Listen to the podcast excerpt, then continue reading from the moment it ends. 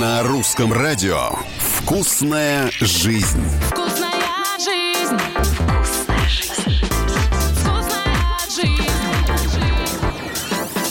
Привет, с вами Галя Корнева, и сегодня мы поговорим о вкусной жизни.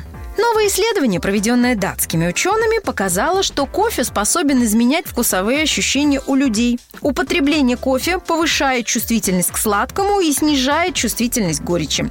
Кстати, специалисты провели два эксперимента с обычным кофе и э, с кофе без кофеина. Результаты оказались аналогичными. По мнению ученых, такой эффект, вероятно, обусловлен наличием в кофе некоторых горьких веществ. А, Как они сказали, э, стало ясно, почему некоторые люди любят пить кофе с темным шоколадом, потому что вкус тогда становится мягче за счет приглушения горечи и усиления сладости. Полученные результаты, сказали исследователи, проливают свет на работу наших вкусовых рецепторов и в дальнейшем могут быть использованы в пищевой промышленности.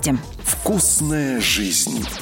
Кстати, принято считать, что кофе влияет на креативность. Ну, всем знакомо клише, когда режиссер, например, с чашечкой кофе, или журналист с чашкой кофе, или писатель. В западной культуре кофе прочно ассоциируется с творческими профессиями. Новое исследование, проведенное американскими учеными, показало, что кофе никак не влияет на креативность. Специалисты оценили влияние употребления кофе на конвергентное и дивергентное мышление. Первый тип мышления связан с поиском конкретного решения проблемы, исходя из уже имеющихся знаний, а дивергентное мышление подразумевает творческий подход к решению задачи и генерирование новых идей.